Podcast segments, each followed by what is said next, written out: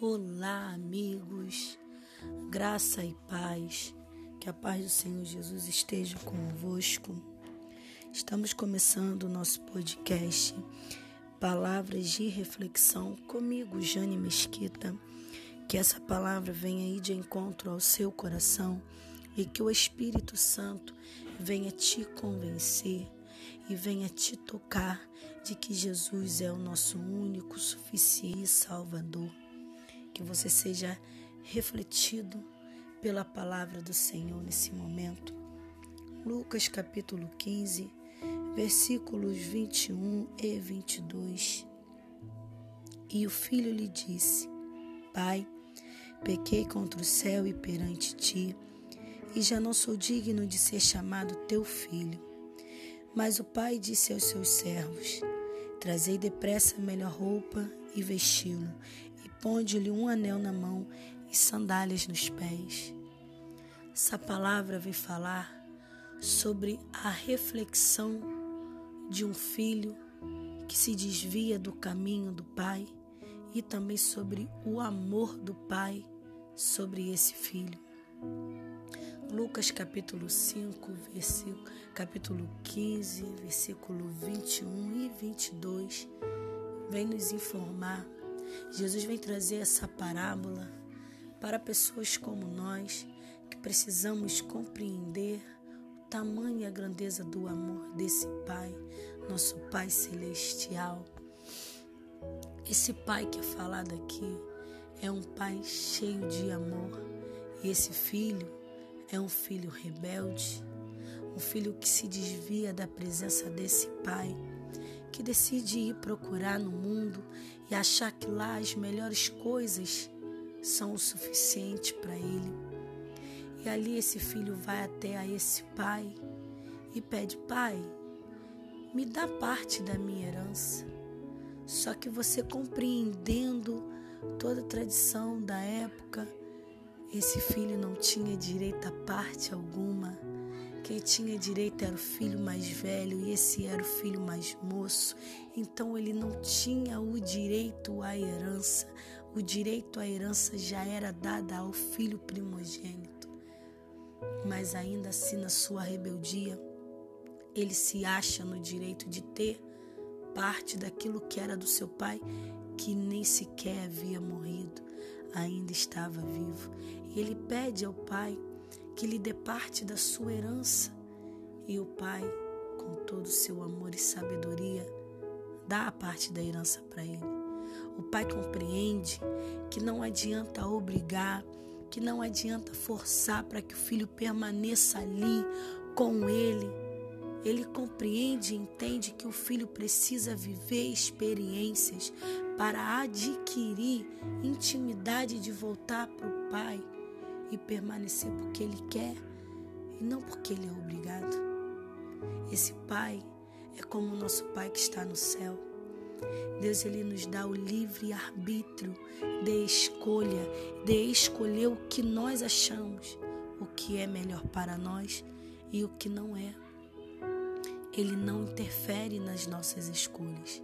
Ele nos mostra o caminho e fala: vai por aqui. Esse é o melhor caminho. Mas mesmo que você não queira ir, ele não vai te forçar. Ele não vai forçar que você venha até a ele. Ele quer que nós iremos a ele com o coração totalmente aberto e que estejamos na presença dele não porque somos obrigados, mas porque queremos estar. Foi exatamente isso que esse pai fez. Esse pai foi lá e deixou. Ele compreendeu que o próprio tempo se encarregaria, a própria vida se encarregaria de ensinar ao filho e mostrar para o filho que o melhor lugar é sempre na presença do pai. E esse filho vai, com toda a sua rebeldia, com toda a sua herança, cheio de dinheiro, e chegando lá fora, Chegando lá no mundo, ele encontra as melhores festas, as melhores roupas, as melhores bebidas, comidas, as mais lindas mulheres. E ali ele fica rodeado de amigos e gasta toda a sua herança. Ele gasta todo o seu dinheiro com as coisas que dão alegria momentâneas, mas quando o dinheiro acaba, tudo isso se vai. Toda essa alegria também se vai, porque não é uma alegria de verdade. E ali aconteceu com ele. Ele se foi, todo o seu dinheiro, e junto com todo o seu dinheiro também se foram as roupas, as comidas caras, as bebidas caras, as mulheres lindas, os amigos. E ele se viu só. Ele se viu só, ao ponto de ir cuidar de porcos para tentar sobreviver. Não é diferente quando nos afastamos do conselho patri, patriarcal do nosso Pai, quando nos afastamos da presença do nosso Pai, não é diferente. Nós vamos, Ele nos deixa aí fica só observando e esperando, querendo até interferir, mas Ele não interfere. Ele respeita as nossas escolhas. Ele mostra o caminho. Se você não seguir, ele não vai interferir o caminho que você tomou. Mas quando você compreender que o caminho que te levou não foi o caminho certo e quiser voltar para o caminho do Pai, saiba, Ele vai estar ali. Não sai de frente da porta porque esse pai não saiu, ele permaneceu ali, esperando quando o filho dele voltasse para o abraçar, para o beijar, para entregar para ele novas vestes. Ele não sai do seu lugar, ele permanece ali, esperando você voltar. E quando tudo acabou, quando todo o seu dinheiro acabou, todas as suas amizades. Ele foi trabalhar com porcos. Ele tinha tanta fome que ele decidiu comer as comidas dos porcos. Mas o mais interessante é que ali, no fundo do poço, quando ele viu que ele não tinha mais nada, que até mesmo a sua dignidade tinha ido embora, ao ponto de desejar comer da comida de porcos, ele lembrou. Ele lembrou que na casa do pai dele, ele tinha as melhores comidas, as melhores bebidas, as melhores vestes, as melhores festas, tudo que ele achou que ele encontraria lá fora e que seria eterno, ele compreendeu que na casa do pai ele tinha tudo aquilo e muito mais, porque a alegria de estar na casa do Pai é eterna, não é falsa, não é momentânea. Ele entendeu que ele tinha a amizade do Pai e que todos os seus amigos foram embora, mas o Pai estaria ali por ele, para ele. E totalmente arrependido, ele volta, envergonhado, cabisbaixo, com a sua dignidade totalmente fora, ele volta e de longe ele avista o Pai. E diz a palavra de Deus aqui em Lucas capítulo 15 que ele corre e que ele corre até o Pai, que o espera de braços abertos. E ele abraça o Pai. Ele beija o pescoço do pai.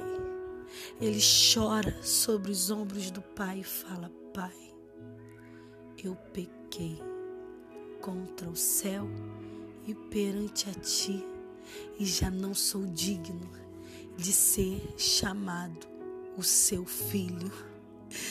Mas o pai, o pai nem deu importância para isso. O que o pai estava vendo ali era o seu filho pai não olhou para o pecado dele. O pai não quis saber se ele tinha sido rebelde, se ele estava naquela situação, porque ele procurou o pai, não quis saber de nada disso. O pai simplesmente diz aos servos para trazer a melhor roupa e vestir o filho, para colocar sobre a mão dele um anel e sandálias nos pés, queimar o melhor bezerro e fazer uma festa, porque o pai compreende que aquele filho estava morto, mas agora reviveu. Eu quero te dizer que o Pai não saiu do lugar, Ele continua lá, independente se você saiu, se você se desviou, se você correu lá fora e hoje você se encontra sozinho como esse filho. Hoje você olha e fala: Eu perdi tudo, eu não tenho mais nada, nem dignidade. Eu quero te dizer que há um Pai, há um Pai no céu que só está esperando você voltar e dizer: Pai, eu pequei. Ele está ali, de braços abertos por você, para falar para você que Ele vai te limpar, que Ele vai te vestir com a melhor roupa, que Ele vai colocar um anel sobre o seu dedo um anel que significa, simboliza a autoridade, anel de príncipe. Olhar e vão compreender: ali tem alguém importante, não é qualquer um. O Pai está dizendo que Ele vai falar para você, que Ele vai colocar as sandálias nos seus pés, para que você nunca mais desvie os seus pés da presença dEle da palavra dele, para que com essas sandálias você caminhe sobre a sua presença. O Pai está te chamando e está te dizendo, filho, volta, volta, eu estou aqui, você não está só, eu te amo, eu te amo, meu filho, volta. Ele está esperando você voltar. Tenha essa atitude. Reconheça, reconheça sua dependência no Pai e não saia mais. Procure uma igreja mais próxima da tua casa.